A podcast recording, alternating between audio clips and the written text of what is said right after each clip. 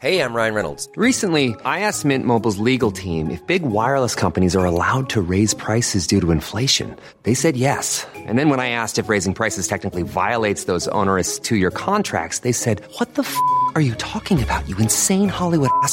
So to recap, we're cutting the price of Mint Unlimited from $30 a month to just $15 a month. Give it a try at mintmobile.com slash switch. $45 upfront for three months plus taxes and fees. Promo for new customers for limited time. Unlimited more than 40 gigabytes per month. Slows. Full terms at mintmobile.com.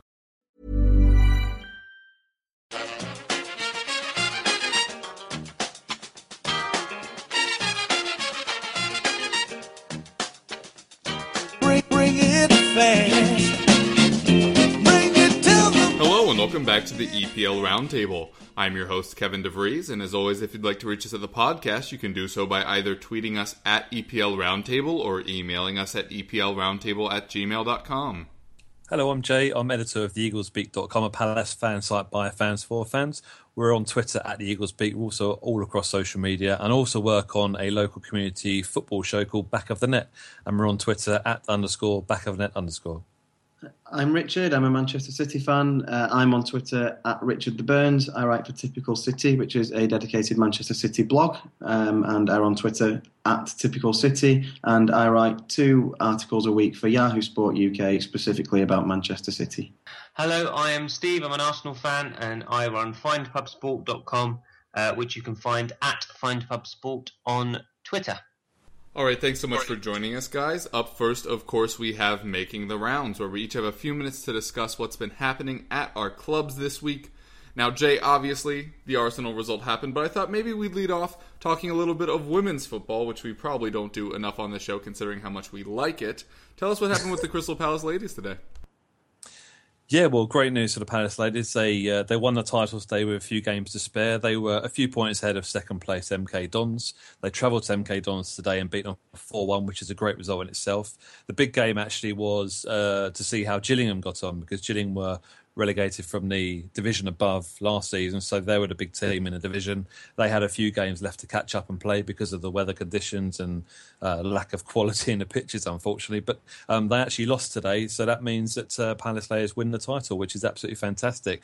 And I might have to say, uh, there's a real hard-working group of people at the club, including the chairman, who I speak to uh, a lot. We we have weekly updates on on the Eagles Beak, uh, and we have done for a while, and it's really great to see um, see them having some some success. So that actually means that they'll be up into the uh, second tier of uh, the women's football um, pyramid, as it is, um, and that's literally one behind the WSL t- leagues, which are both summer leagues now.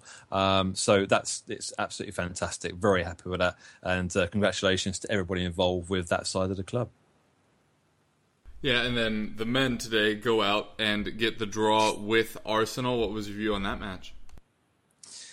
Yeah, I don't know what it is with Arsenal. They're, they're, they never actually. Um, well, I mean, I think the last time we beat them was 22 years ago, so I think that says a lot in itself. They're a bit of a bogey side for us, and we never really play like we should do against them. We it's as if we give them too much, uh, too much respect. I don't know whether that's quite right. I'm not sure, but um, the first half was tough. Um, we defended very well, I have to say, and it's kind of a, a, typical Arsenal thing. I don't think they had a shot on our goal. I think we had the first shot on goal, which is about um, 25 minutes in, and I have to say it's probably a pretty dour game for a non-Arsenal or a non-Palace fan to watch. Or actually, it's probably dour for Arsenal great. fans to watch. To be quite honest. Um, but um, from a Palace perspective, I just felt that if we dug in, uh, we were defending very well. I have to say, not really. I mean, Arsenal weren't you know peppering the goal with shots. They were doing their usual passing across the midfield and, and, and trying to you know get the ball to the edge of six yard box and tap it in or walk it in even, but just wasn't happening. And we were you know, we we were defending really well, getting a bit deeper than I would have liked.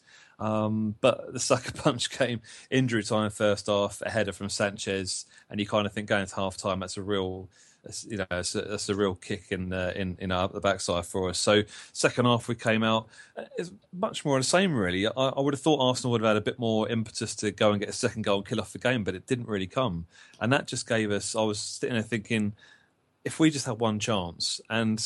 Yeah, that chance did come. I have to say the difference in that second half was Adebayor coming on. Adebayor was excellent. He's a big guy, Um, he hasn't really impressed for us too much since he's been at Palace, but he did actually do something very similar against Everton in midweek. Uh, we drew nil nil with Everton on Wednesday night. He came on as sub, and he actually did very similar. That he came on, played behind the striker, and controlled the ball, kind of controlled the you know that that play behind the striker and, and in front of the midfield. And for a big guy, he's he's got good good feet. He really has, and it, it showed today. He had a run down the uh, down the wing, which sounds a bit odd for a, for a, a big striker, but he did that. Set up Bolasie, and and Bolasie had that shot. Well, the Cech should have probably got a bit more on it. I'm not sure, but it came for a crowd of players. It was a speculative shot from Bolasie into the back of the net, and um, great to get a point out of Arsenal. I think the last seven or eight minutes were a, little bit torrid for us, but I thought we defended very well. And at the end of the day, uh, possession stats, you can talk about stats all the time, but if you don't, um, you know, have those shots on goal and, and make keep, you know, it's kind of, you know, trying to score a goal, then it's, there's always that chance that the other team can do it. And we did that today. Very happy. All right, and Richard, it was obviously a very good week for you playing still technically reigning champions Chelsea and you get a 3 0 result. Sergio Aguero with a hat trick. People had already written you off. The Champions League is the only way you're going to get there. West Ham or Manchester United will catch you. Now it looks like you're somewhat comfortable. Yeah, it's um, it's strange, really, because we've had in the league such a, a, a disappointing and underwhelming season. Where a couple of weeks ago it looked like all we could do was make the best of a bad job by finishing fourth um, and now, obviously, we've we've leapfrogged Arsenal again. We still have them to play, which, given our record against the, the teams around us in the league this season, isn't necessarily something in our favour. But um, Arsenal being Arsenal, anything could happen when we play them. So we've got a chance to, um, of our own accord, put a, a, a, bit of a point gap between us and them. Um, and we we finally hit form. Like it's it's crazy that it's taken this long. As I've said on every show I've been on, like this this year, we don't win back to back games, or we haven't been doing from October until this month. We didn't win back to back league games. Now we've put three together. Um, the West Brom game was far from a classic, but it was still three points against a, um, a Tony Pulis team, which isn't always the easiest thing to achieve. Um, but the the Bournemouth win and the Chelsea win in that sequence. Both absolutely fantastic performances. Um, and Chelsea, although they're, they're not the Chelsea of the last couple of seasons, they've had a pretty good record under Hiddink. They certainly they don't lose many. I think the the Swansea game last week was the first league game that they'd lost yeah. um, since his return. So to go to Stamford Bridge and to put three goals between them is just it, I was quite surprised, to be honest. I wasn't overly surprised that we won because I, I, genuinely thought it was a hard game to call. I thought you could have called it um, win, lose, or draw for City. Um, and I probably would have, um, being the fence sitter that I often am, I would have, as a betting man, probably put my money on a draw for that game. Um, so I was very surprised and very happy with the way City approached it. They were just they were very controlled and very measured in the way that they, they pretty much dismantled Chelsea. Um, a couple of hairy moments at the start, but generally just a superb performance um, that came uh, and topped off an excellent week. And it's no coincidence that it comes since De Bruyne has returned because um, he's just is an absolute dream of a player. I think Hiddink made reference to it in his post-match interview that you, have got a player who just gets between the lines. He, he, just knows instinctively where to be on the pitch to, to cause the most damage. And fortunately, his teammates are pretty adept at picking him out and enabling him to do that. He's put to bed since his return any suggestion that he's a something of a homer, which was an accusation before his injury that people were beginning to make that he only turned it on at the Etihad. Um, but he's since since he came back, he's absolutely cast that aside. Um, it, it does lead us to wonder a little bit where we might have been had he been fit for the last two months. Would we have been maybe a little bit higher? Um, but that's not an excuse because City should have performed better in his absence. One player shouldn't make all that difference. But we are better for having him back. It's uh, it's incredibly noticeable. Aguero's clearly enjoying it. Um, he's put himself right back in the running for um, a second consecutive Premier League Golden Boot award, which would be um, a nice little individual honour for a City player to claim in what has been a, a disappointing league campaign. Um, so yeah, it's we look like we might we might get the sort of best of the worst case scenarios and, and, cement that third place at the moment. But in this season, you never quite know what's going to turn in the last five games or so. We might go to Newcastle and get beat. Now they've got a win, so we, might go there and get beat on Tuesday. You never know. But um, it's been a good week. Yeah, I personally don't hope Aguero wins the Golden Boot, but um, it is impressive how quickly he's caught up, considering how many matches he lost earlier in the season. Uh, for City, obviously the other big news this week, you made it through the Champions League. You draw Real Madrid. What was your reaction to that? Well, first of all, on the um, progressing itself, I thought City were pretty magnificent against PSG. I accept that. Um, I mean, a lot of people have pointed out that PSG didn't really turn up as they might have expected to, and I fully accept that. But from our point of view, I thought City were brilliant. Again, it was it was very well controlled, and for a team that have struggled and completely failed to get to grips with the Champions League in the previous four attempts at it, they they look like they finally learned how to manage a two-legged tie. Now, granted, the last two times they've had to do that were against Barcelona, which is not quite the same as doing it against Dynamo Kiev and PSG. But they've the they're showing now that they can do that. That they've getting the two away goals in uh, in Paris was something that last season, the season before, I could not have thought City were capable of because we've never really shown that know-how in Europe.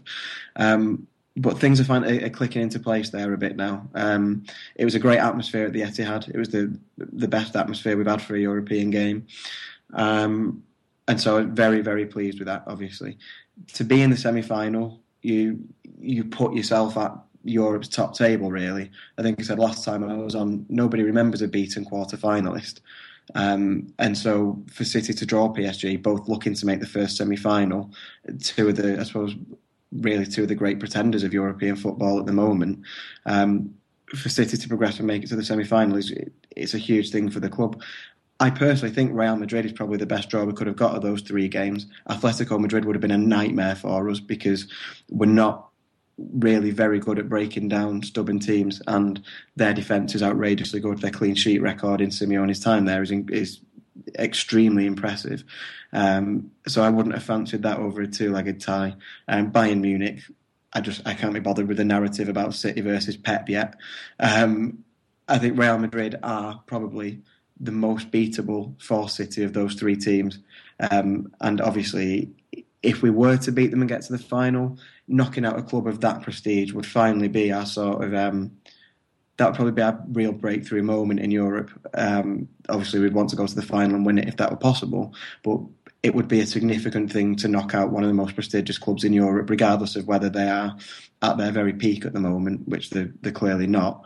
It would be a huge, still a huge scalp for City. And, and the only disappointment for me is that we've got the first leg at home, because having the second leg at home would obviously be a bigger advantage. But other than that, like, there were City fans talking about being nervous about the draw, and to me, you're already in the semi-final, and you're going to draw a good team. Whoever you play is going to be difficult. So I was quite relaxed about who we actually came up against, but I do think Madrid is just about the best of the three possibilities for us. So I'm, I'm quite satisfied with it. All right, and uh, for Tottenham, not that much to talk about. We haven't played yet. We play three consecutive Mondays, which uh, seems like a scheduling error on my part, but that's fine. Um, but a couple interesting things did happen this week, in in as much as interviews with Pochettino and hearing his thoughts on where we are. Obviously, still going to push for the title. Leicester dropping points helps us in that regard. Sure, they could have dropped two more, but they didn't. And the likelihood that it would have come down to one point is very slim. So it still helps us. It's still good for us. Arsenal obviously dropping points, very good for us as well.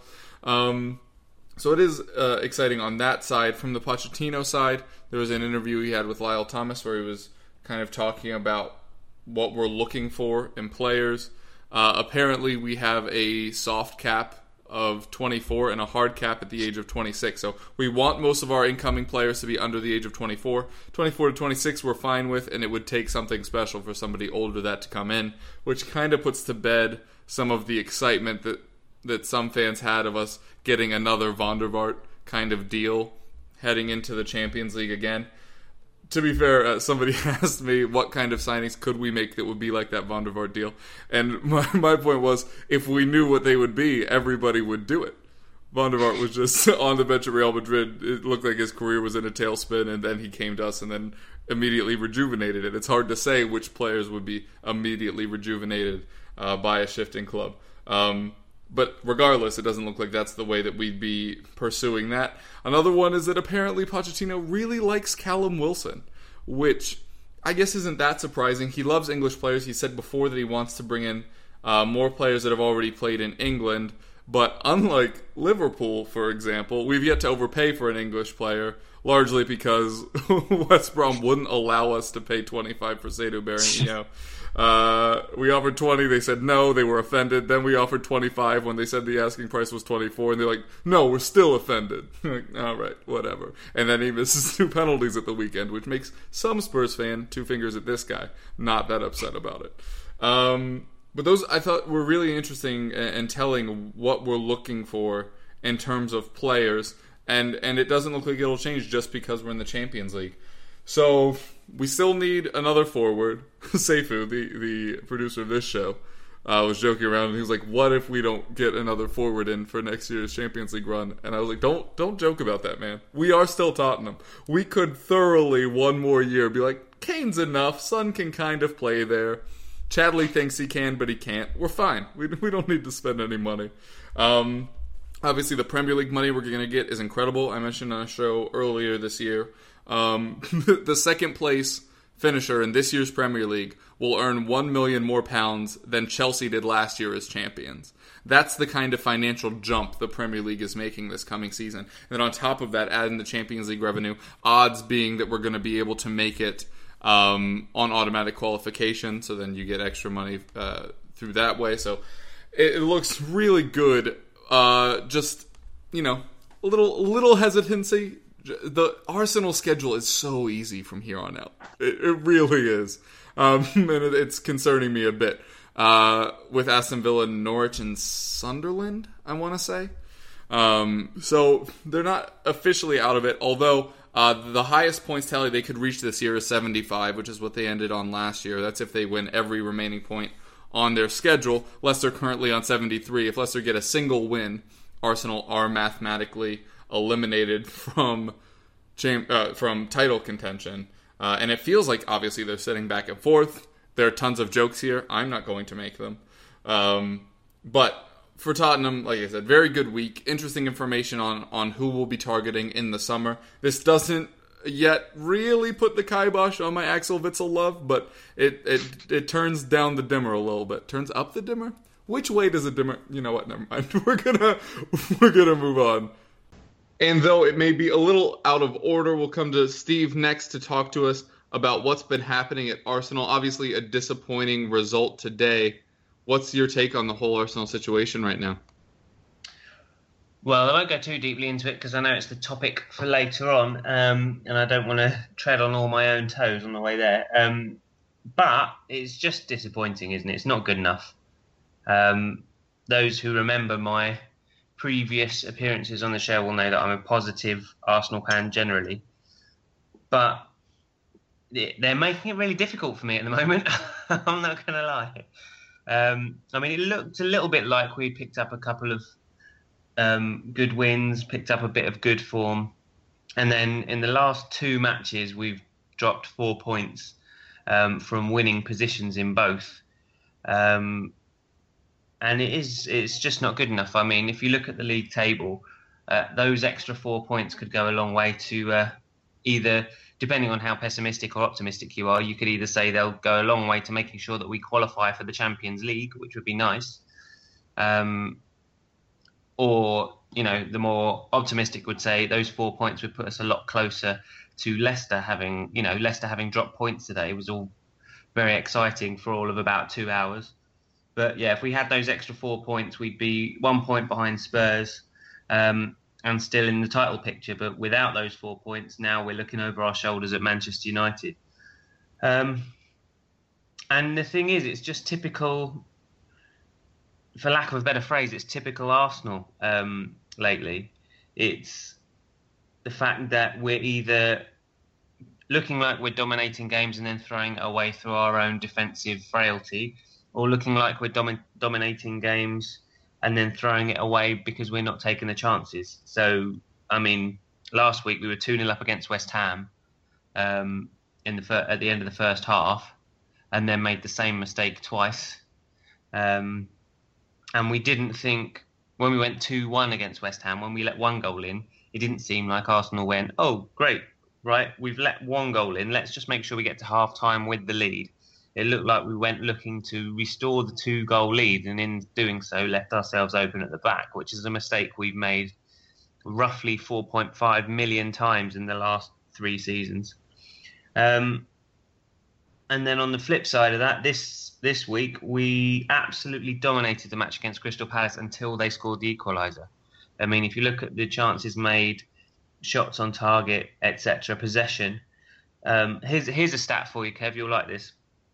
Midway through the second half of the uh, Crystal Palace game today, nine of Arsenal's players had passed the ball successfully. Um, that their successful pass completion rate was higher than Palace's top one player. Mm, So wow. nine of Arsenal players had made more successful pla- passes than the opposition's best player on the day.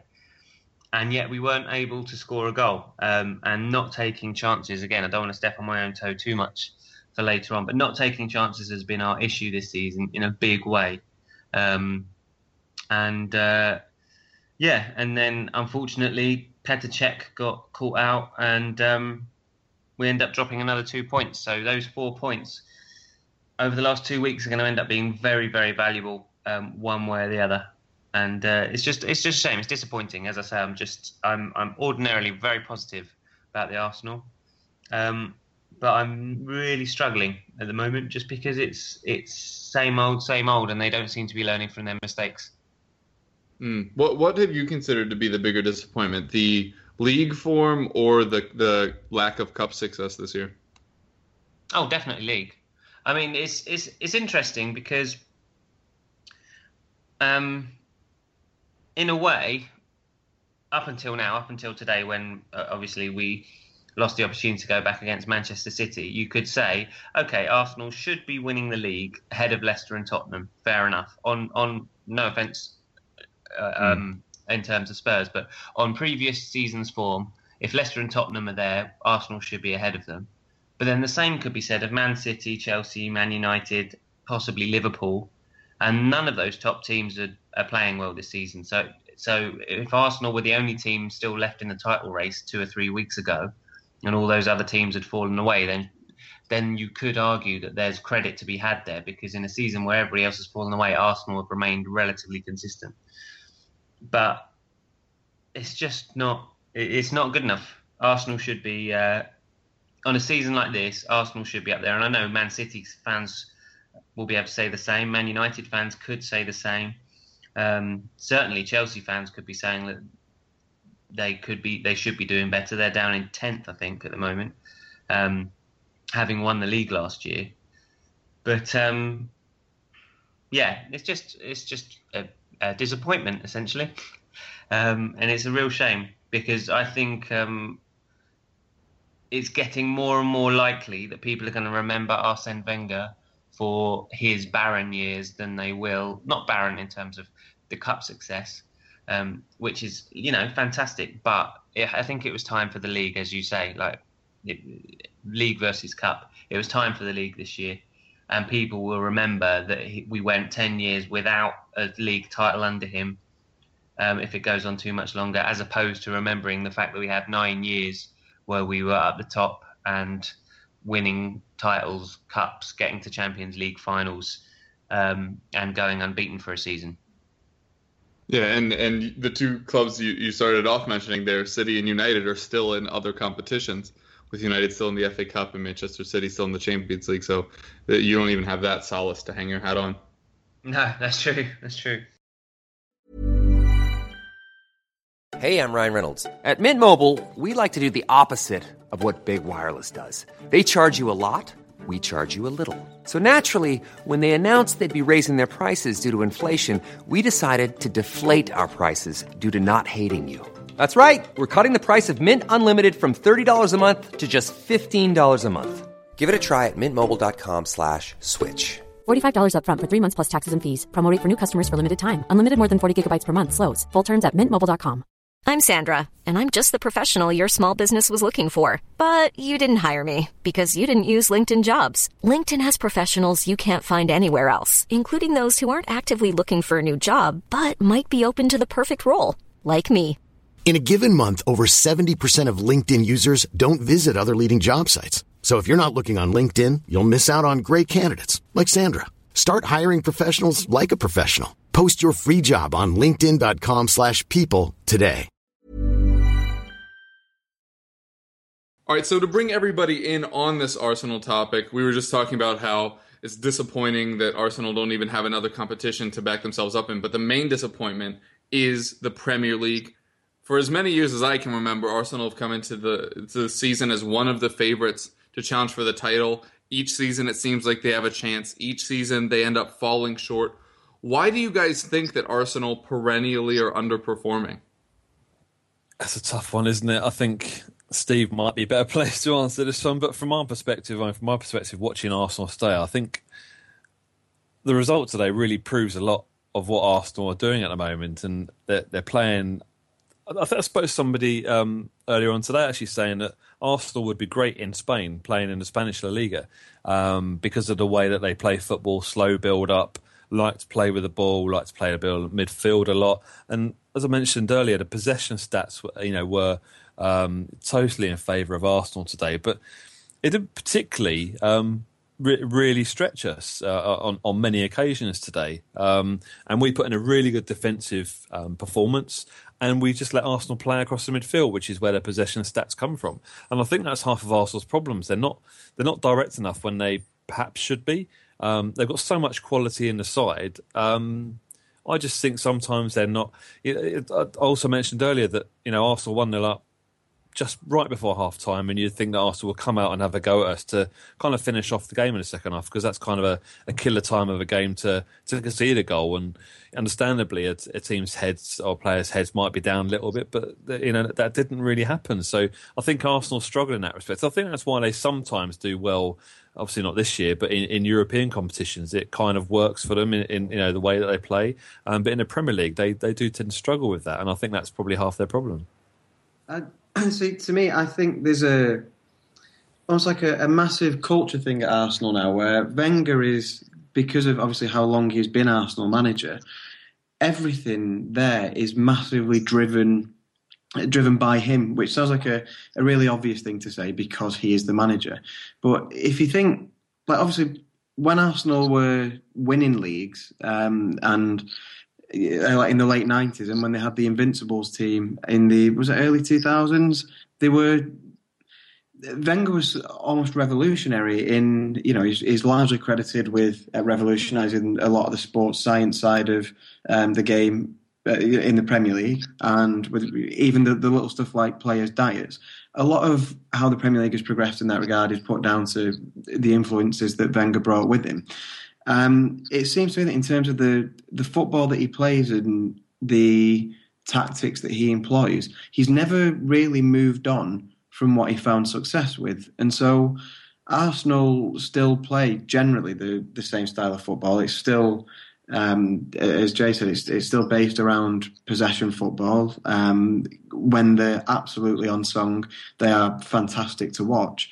But football has moved on, and in my opinion, left Wenger behind somewhat. And then what the he doesn't strike me as a great tactician, and that seems to be um, it's largely what I see in Pellegrini. Like um, when Allardyce called Pellegrini out last year when West Ham beat City, he said that managers like Pellegrini and Arsene Wenger are easy to work out because they're always going to try and do the same thing. And if you're if the so-called lesser teams are at their best against us, against those kind of teams, then they're always going to have a chance. And I do very much see that in Arsenal um, and in Wenger. He's just not a great tactician. He seems very, very stubborn. Um, and he's now, it's not just Arsenal who've got this experience of having like a great spell in every season, but then falling apart when it really matters that's not just the club and the players. That is now that's what happens to Wenger. He's intertwined in all of that, and his his only experience for the last like pretty much the last decade is not being able to reverse that. And always managing a team that falls apart. Um, so his his only recent experience in a title challenge is a negative one, and just being able to call back on winning the league in like '98 or the Invincibles team of the early 2000s, that isn't good enough anymore because he hasn't got like the likes of um, Vieira and Henry that was so influential. I also don't strike me as having those kind of players anymore. Obviously, they've still got some great players in like Sanchez, Özil. Obviously, Petr Cech's a great goalkeeper, but they don't seem to have those kind of. Um, it's almost a cliche, but those kind of influences in the dressing room are those real, real leaders on the pitch. Um, I don't know. Steve may disagree with that, but it just seems that everything that Arsenal experience, Wenger obviously experiences with them, and it's just like it's continuous negative reinforcement. I think is what I'm getting at. Um, they, they just it's constant failure in a title challenge, and the club seem to value as long as they're finishing in the top four. That's that's good enough, and that's more important than anything. It doesn't seem there's really the impetus at Arsenal anymore to really go on and win the league. Where you think, uh, um, I mean, I like Wenger, but you think a, a better manager or somebody more in tune with um, how to how to win in football these days, how to be a bit more tactically adept, um, would perhaps get more out of those players. And that's before you even get onto the transfer policy, which is a, a whole different argument how they hold back in the transfer market. Um, but to me, it is it's a, it's a culture thing that is led by Wenger and a board that are willing to accept. Uh, mediocrity is the wrong word because the amount of times they qualify for the Champions League in a row is phenomenal. But relative mediocrity for, for what a club of that size and stature should actually be aiming for some really good points actually, Richard. Um, I mean, the, some of the things that, that you've levelled uh, there are, are quite commonly brought back when talking about um, Arsene Wenger's Arsenal teams over the years. There's an interesting perspective to say that his um, more recent league experience actually is in, in losing sides. I hadn't really heard that, that perspective before, and I hadn't really thought of it from that way, and that is a good point. Um, but I do think I still feel like he has the the experience of having those teams underneath him and mm. behind him, and like he should have enough to um, uh, to make that count for him again. I mean, you mentioned Özil and Sanchez there. The reason they joined the club was because of Arsene Wenger. They've both come out and actually said that they were spoken to personally by Arsene Wenger about his ambitions for the club. And I don't, I don't feel like players like that would come to a club like Arsenal who hadn't won anything for a while on a whim. Um, I think they want to be part of an ongoing project under Arsene Wenger. Um, if we weren't with Wenger, it could go one of two ways. If there was one manager out there who I would want to come in, it would be Diego Simeone. Mm. Um, because if you look at the solidity that Atletico Madrid have versus the creativity they have up front, that would be ideal for uh, for Arsenal. But until he's available, I don't see any better manager than Arsene Wenger. Um, the lack of leadership that you mentioned, or the lack of steel, um, the lack of strength in through the team, like you mentioned, Patrick Vieira and Thierry Henry. He was a flair player, but he was, you know, he could scrap when he needed to.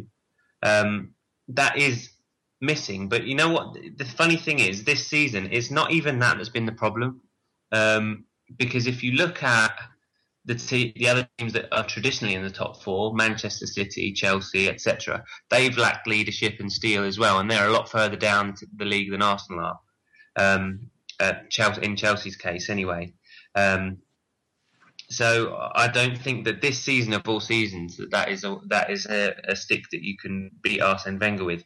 I think the transfer policy is a good one because I think the main thing this season is finishing that's I think if there was one word that summed up Arsene's or Arsenal's season um, this year, it's finishing or lack thereof. Um, Arsenal have created more chances than any other team in the league, um, and yet here we are, however many points behind Leicester, um, who seem determined to win every match one 0 roughly.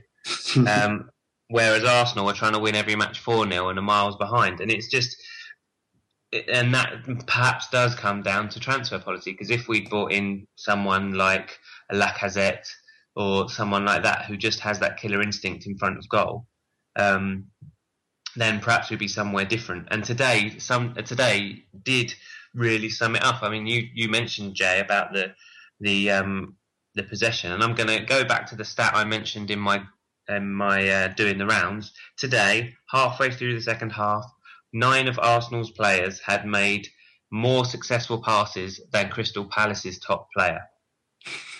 That's how dominant we were today.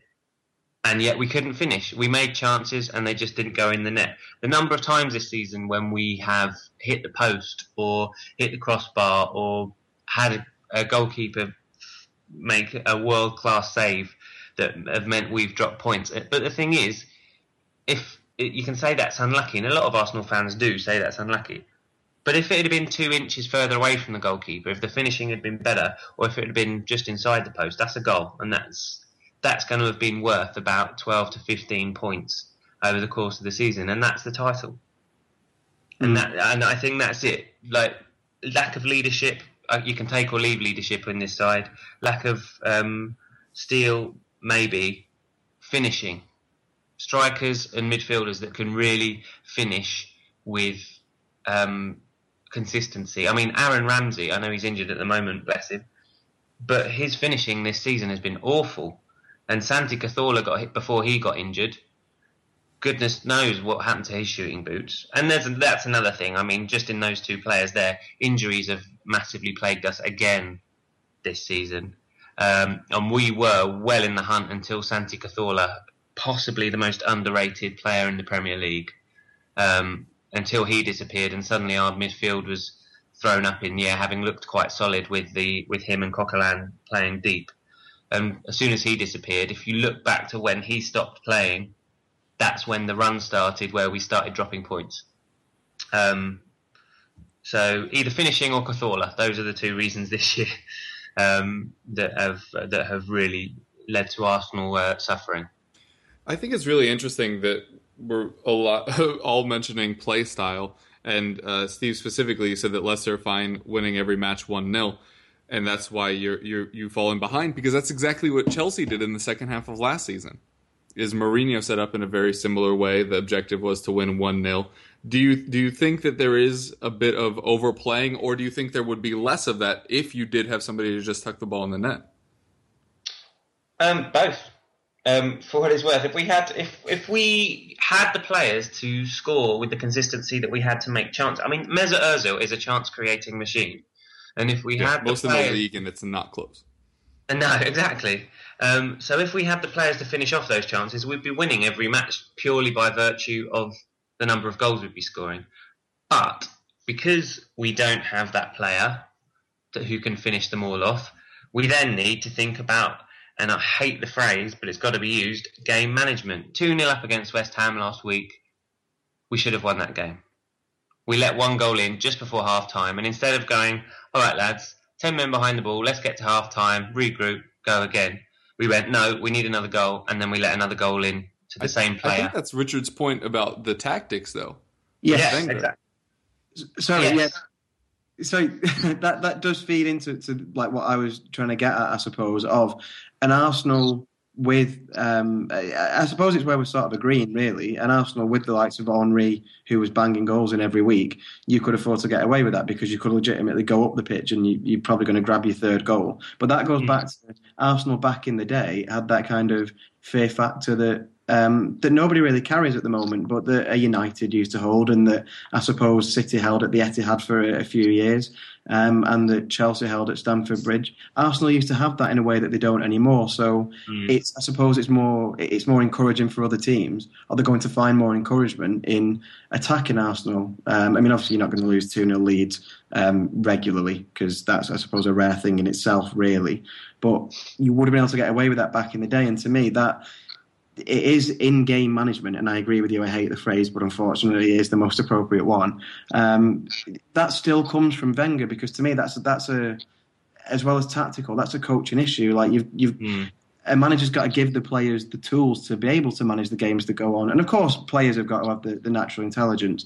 But if that's happening regularly, then surely there's a coaching issue that the manager needs to identify and say, look, you don't have to be pressing forward all the time. If you've got a game wrapped up or if we're 2 0 up heading into half time, it's okay to sit on that and we'll regroup at half time or we'll talk it over at half time. Um, I'm sure I'm massively simplifying a manager's job there. But to me, that, that does come back to the tactics and.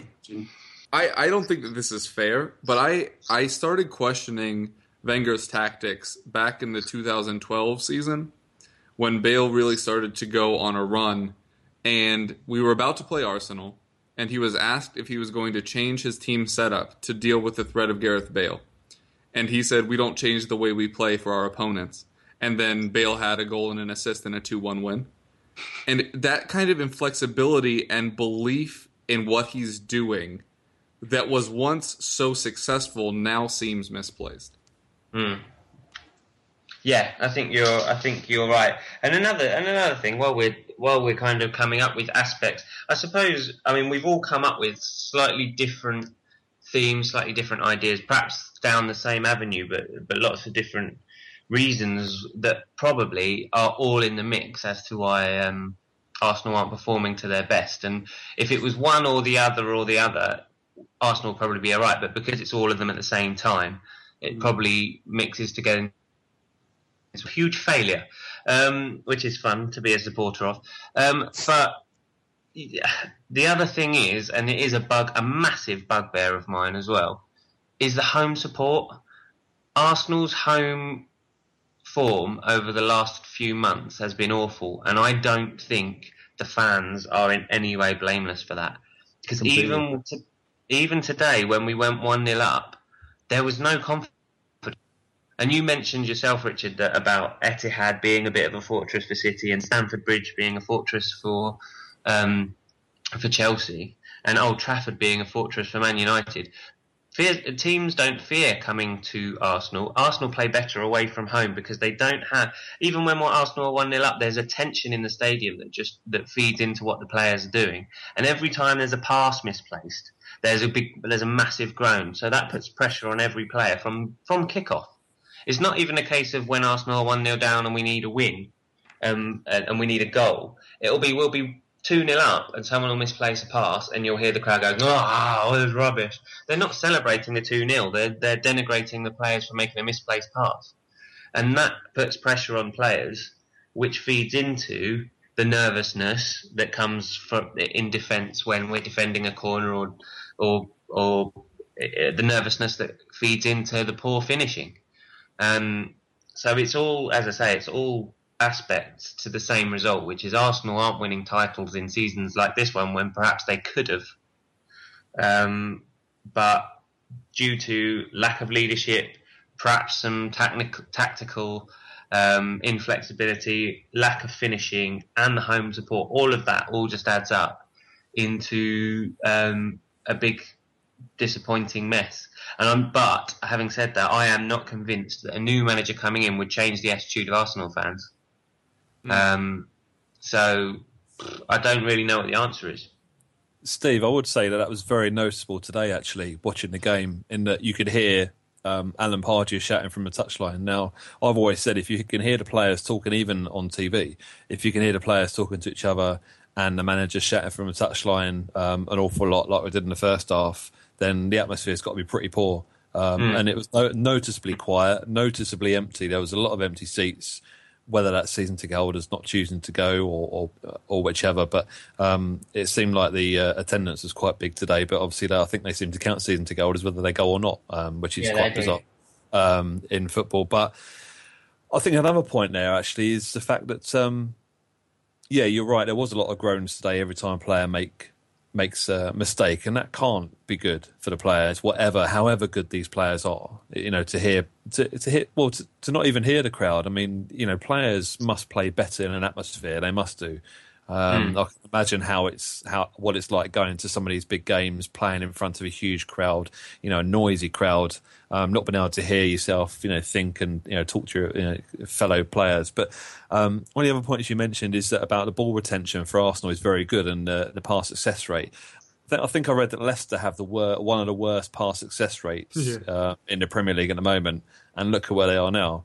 Um, it, I think it says an awful lot. I think their ball retention isn't very good, but they're very effective in what they do. I think Arsenal just need to learn how to be effective when they have so much possession. I don't think they're very effective when they do have the ball, um, as it showed today and as it showed a few times, particularly at Arsenal. You're right. I think Arsenal are better away from home. I think they know how to. Whether it's less pressure, maybe it's less pressure. I think Uh, maybe I think and- pressure's a part, but I also think a lot, a lot of it is that other teams want to come out and play at home, Yeah, which true. suits them. Yeah, definitely. There's a there's a very telling um, phrase I'd, uh, to give a shout out to another podcast. I don't know if they're going to discontinue it now, but um, Alan Davies does an Arsenal podcast, as in comedian um, Alan Davies from QI. Does a podcast called The Tuesday Club. He's been a season ticket Arsenal for, for years. Like he talk, he tells stories about when he used to go in the seventies and eighties. Um, and he his phrase that he used once on one of the podcasts, and I actually wrote it down because it was so good, was that he loved Highbury. He was he was waxing lyrical about Highbury and the atmosphere and the closeness to the pitch. And God, it was only forty thousand people, but they made more noise than the sixty thousand people of the Emirates ever made. And he called it a stunning modern cathedral of mediocrity. that was his phrase for the Emirates Stadium. He thinks it's brilliantly built. Obviously, it's a fantastic stadium, but that is in si- in what's that? One, two, three, four, five words. That kind of sums it up. Stunning modern cathedral of mediocrity. It's it's And you can- interesting, yeah, for sure, and and it happens everywhere. It's not just football. Like uh, I was in New York all last year, and the same thing happened with the new Yankee Stadium. Is the old place was so steeped in tradition and everything, you just get the new place, which is infinitely quote unquote better in terms of design. You can get more people in, you can raise ticket prices, but some of the spirit is lost with that old place leaving. So, yeah, Yeah. very tough. Well, and, and we're about to have to deal with it with Tottenham. Is White Yes. Hart Lane's about to be gone, and we're going to get hopefully a stunning cathedral of success. But only, only time will tell there. Hopefully, you will get a stunning modern cathedral of relegation. Unlikely, but you know, Villa, one of the, we're one of the seven that had never gone down. They're already officially relegated, um, which I suppose is a, a massive disappointment for some. Yeah, it's it's it, it has been a very strange season. Arsenal obviously not reached the success they've had. In a word, we'll go through the line. Should Arsene Wenger be Arsenal's manager next year? We'll start with Jay. Yes, I think so. I- had a really good actually uh, question and answer session with an Arsenal fan this week in up to today's game, and he was very pro Wenger, um, and he actually mentioned to me, um, just look at United since Ferguson left. Um, it's all very good wishing for somebody to to go, um, but this guy is very pro Wenger. He appreciates what he's done for the club over the period of time, and he'd like to see him you know see his time out of the club and, and go when he chooses to. But um, I think uh, it's a very good example. Um, how long Alex Ferguson was at United, all that time, and since he's gone, they've kind of struggled a little bit to kind of maintain any sort of um, you know consistency, um, particularly in the Premier League. So uh, it's a really interesting point. I, I would like to go with that. I don't like to see managers sacked.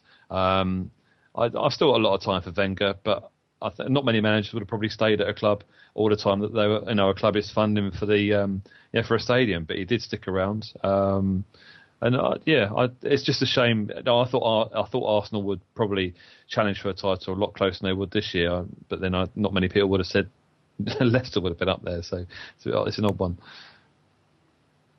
Richard, Um, for me, in one word, no. But to qualify it quickly, um, that's because I think realistically, for the ambitions I think Arsenal as a club should have, I think that change should have been made. Um, referencing Steve's point earlier about there not necessarily being a better choice out there now available, there has been in the past. Um, for example, I think Jurgen Klopp, and it's not um, an original point for me to make. I think Klopp would have been perfect for Arsenal. Um, I think would have improved them. I think they would have had a better shot at the league this season were he manager. Um, and unfortunately, football is a game. It's pretty ruthless, or um, certainly at the top end, it's pretty ruthless. You look at what City have done to Pellegrini; they've replaced him because there's a better manager available. Um, and so I think Arsenal probably should have done that in the past. So that's why I think he shouldn't be manager next season because I don't think he should be manager now.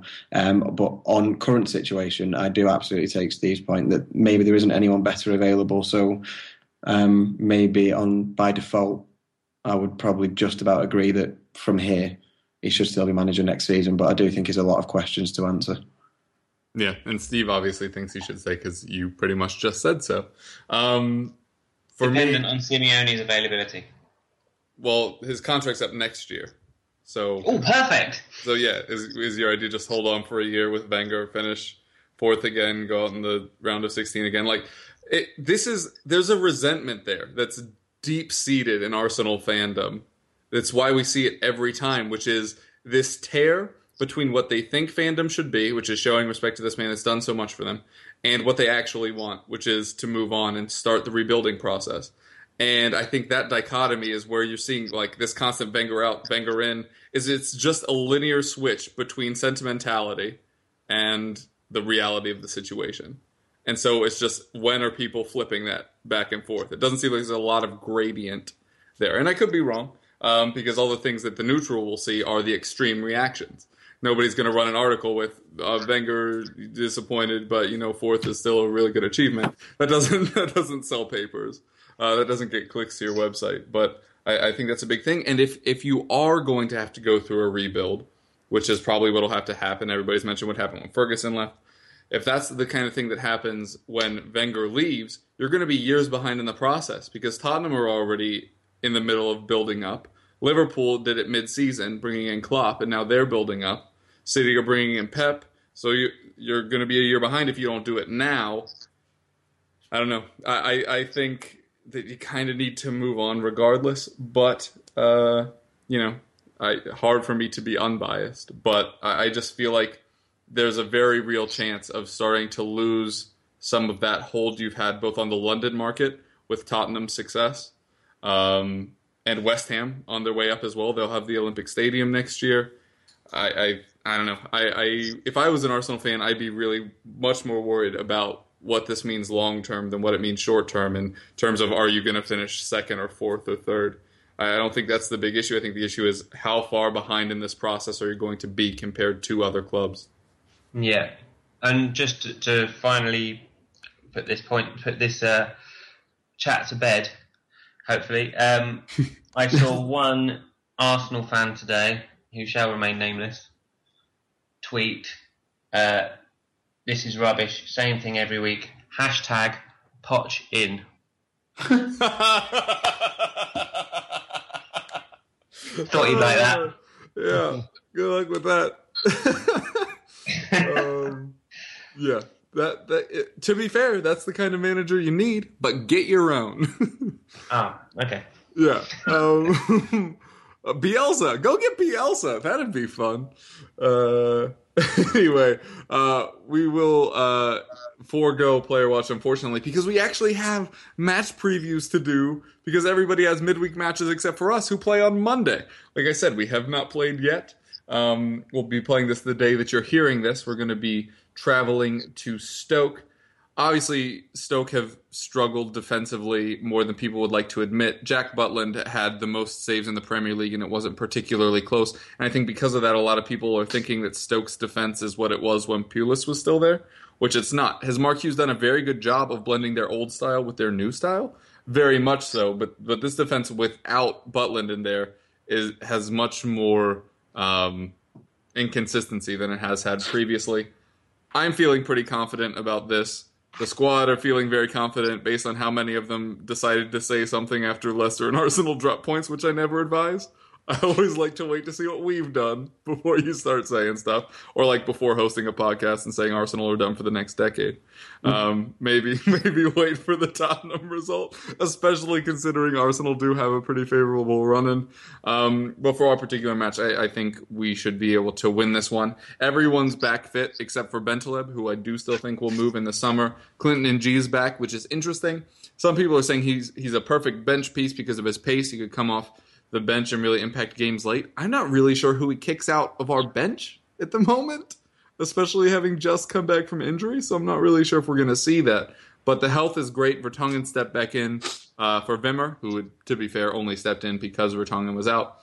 Stepped back in without a hitch. Him and him and Alderweireld like add so much to each other's game just by being next to each other because there's so much nonverbal communication that goes on between the two of them. It's incredible. And I know a lot of people mentioned before they came that they played together for Belgium. But before they came to us, and even Vertonghen once he was here, they played right back and left back. Two positions that do not have to have terrific rapport with each other. Um, but they they really have done quite well for us. Obviously, at Ajax, it was a, a bit of a different story, but uh, very pleased with where we are. Everybody's healthy. We've stopped our rotation at the wing back, so it's just going to be Rose and Walker from here on out, as long as they both stay fit. Uh, but yeah, pre- pretty confident about this one. Uh, if I had to be pushed for a score, I'm going to say 2 0. All right, and next up is Richard. Uh, what do you think is going to happen in your match when you travel to Newcastle? Um, well, traditionally, Aguero scoring five goals, right? He has to. That'd be nice. I'd like that again. Um, not least, not least because I had a bet at the start of the season on Aguero finishing his Golden Boot winner. Um, so that would be lovely. Um, we have a great record at Newcastle, um, as a, a, lot of teams who play them in recent years do. To be fair, um, but we've they're one of our, or we're one of their bogey teams. Um, we've got we, have got a few injuries at the moment. Nasri limped out of the Chelsea game, having just come back from injury uh, in very good form. We're hoping that's not um, that's not a major one, but he's definitely out of this game. There was talk that Kompany might be back, which would be um, a huge boost. But to be fair to Mangala and Otamendi, they've looked pretty good together uh, in the last few games. Mainly, bizarrely, because Mangala's been carrying them. Otamendi's reading of the game is still pretty atrocious. Um, so if there's a chance to get Kompany back in, it should be Otamendi's place that he takes because Mangala is finally looking like a uh, like a player. Um, the, the main interest, because City are in good form, I think the main interest in this for me is probably how do Newcastle turn up because from being absolutely abject week to week they've had a, a cracking result over the weekend. Um, 3 0 against Swansea is a, a decent scoreline, and you never know what kind of momentum that might give them. They're obviously going to have a, a pretty nervy um, and tense home crowd behind them. Um, they have a lot to play for in the bid to stay up. I think they play, I heard before, they play, they're obviously the three points off Norwich with a game in hand, and they play three times before Norwich play again. Which is pretty crazy. So they've obviously got a real they've got a chance to really swing things before Norwich are back in action. And I know if um, in some crazy scenario where I was Newcastle manager, that's something that I'd be hammering home to the players. Um, so there's, I think it's quite hard to predict at this point in the season how a team that have been poor for the the vast majority of the campaign but are now really up at you know really at the point where they have to scrap for their lives. It's always hard to predict exactly how they're going to turn up. That said, um, you can't make an excuse as a team that, uh, well, as a team in third position, you can't make an excuse for losing to um, a relegation battler. And City, for all their faults this season, have been very good flat track bullies, with the exception of the nil-nil draw at Aston Villa, which did have the the small caveat of being Rémi Garde's first game. So they had um, a bit of good, you know, for possibly the only game this season. They actually had a bit of good feeling about the club before it. Um, and the nil-nil draw at Norwich, we've actually got a very impressive record against teams in the bottom half of the table. Um, and so I'm reasonably confident. I don't think we will batter them. I don't think it's going to be an absolute hammering. Um, but to put a score on it, I think a, a comfortable 2 0 win could be on the cards. But I do genuinely think Newcastle are a massively um, unpredictable team for this game. But I'll, I'll go confident and go City to win 2 0. All right, and Jay Palace, you're going to be visiting Old Trafford. Do you think you'll be able to take more points off a big club here? Yeah, it's an interesting one because we're now after what was an absolutely horrid uh, run of form since the new year. We find ourselves now four games unbeaten, uh, unbeaten in April. Uh, it's funny how football works, isn't it? Sometimes you wait so long for a win, um, and we've managed uh, a, a, win and three draws, which um, you know three draws against you know some some good sides, Everton, West Ham, and, and now Arsenal, uh, and we beat Norwich. So there's noticeable confidence in the side now, uh, particularly on the pitch. First half, you know, we did knock the ball around a little bit at Arsenal, but obviously it's a bit more of a defensive display than we've been used to recently. Going to Old Trafford on Wednesday, we shouldn't really have any fear, although I have a feeling that now we're on 39 points.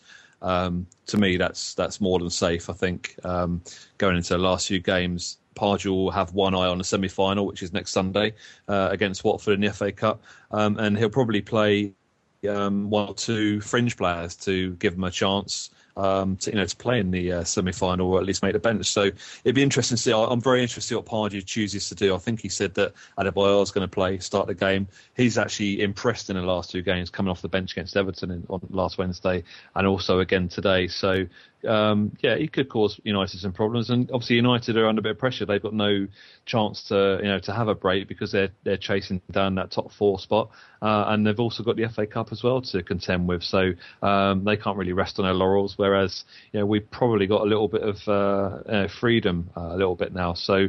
Um, I'm, I'm hopeful of us getting something, but um, I'm I'm thinking that United will probably want this more than we do, um, and it might be a narrow defeat for us. All right, and lastly, we'll come to you, Steve, to talk to us a little bit about Arsenal, who are going to be hosting West Bromwich Albion. Well, um, I think it was mentioned before about Arsenal having a favourable run in. I think it's, I think something like, with the exception of City, obviously, it's something like um, we've got Newcastle, Villa on the last day, West Brom, and I want to say Norwich as well. Yeah. So this should be the Uh, um, no Newcastle. It's West Brom, Sunderland, Norwich City, Oh, Villa. you end it Sunderland, with I went- Villa. I went I went to the wrong part of uh, of, of, of the Tyne, um, but I knew it was one of those. Yeah. This should be this should have been our go home tour uh, for the season. Lots of three pointers, with the exception of possibly Man City, but you know that could go either way depending on who's available to play and so on and so forth. Um, Tony Pulis will set up to frustrate, and that doesn't seem to go very well for Arsenal at the moment. So I think we should win, but I don't necessarily think we will. Um, hopefully, Jack Wilshere will be back in time to make an appearance. That would be good. Um, he's played 90 minutes for reserve, so be, he's been a big miss. I mean, bear in mind, he is one of the players who it, one of maybe a handful of players in the Arsenal team who I think most most teams would have in their squad. If not necessarily their first team, they'd have him in their squad because he adds a bit of steel. Um, he adds a bit of kind of competitiveness that some of the players lack, um, and he is a very skillful player. If only he would stop kind of chasing after balls, balls he'd lost and then getting hurt in the challenges that result. Um, so hopefully he'll be back. Um, we should win, but after today, I am not counting any chickens or eagles, as the case may be. All right, and with that, we are out of time. So if you have any projects you'd like to plug or want to tell people where to reach you, now would be a good time. Yeah, thanks for listening, guys. I'm Jay, editor of theeaglesbeak.com. You can catch us all across social media, but please check out the website. There's lots of articles going on, at least two a day at the moment, so it's really busy. We're on Twitter most, that's where you can ca- catch us most of the time. So uh, we're at the Eagles Beak, and I also work on a local community football show project, uh, which is really taken off. Uh, it's called Back of the Net, you can get us on Twitter at underscore back of the net underscore. Yeah, cheers. Um, Richard Burns. Um, I write for typicalcity.org um, for two articles a week on Manchester City for Yahoo Sport UK. And I am also part of the Blue Moon podcast, which is a dedicated Manchester City podcast um, that is released every Friday. Cheers. Yeah, thank you very much for listening. Um, I'm Steve. Uh, find me at Find Pub Sport uh, or go to findpubsport.com to find out uh, live fixtures and where you can watch them in your local area. Yeah, and I'm your host, Kevin DeVries. You can find me on Twitter at Kevroff. You can find my writings at theeaglesbeak.com and at playtoga.com. Also, please listen to our fantasy show, which goes up every Thursday on this very channel. And don't blame me for the crazy substitutions made by Jurgen Klopp uh, or, or Roberto Martinez. That wasn't my fault. I don't know what happened, but best of luck in the remainder of your double game weeks. All right, thanks so much, guys. It was a pleasure as always, and we hope you keep listening.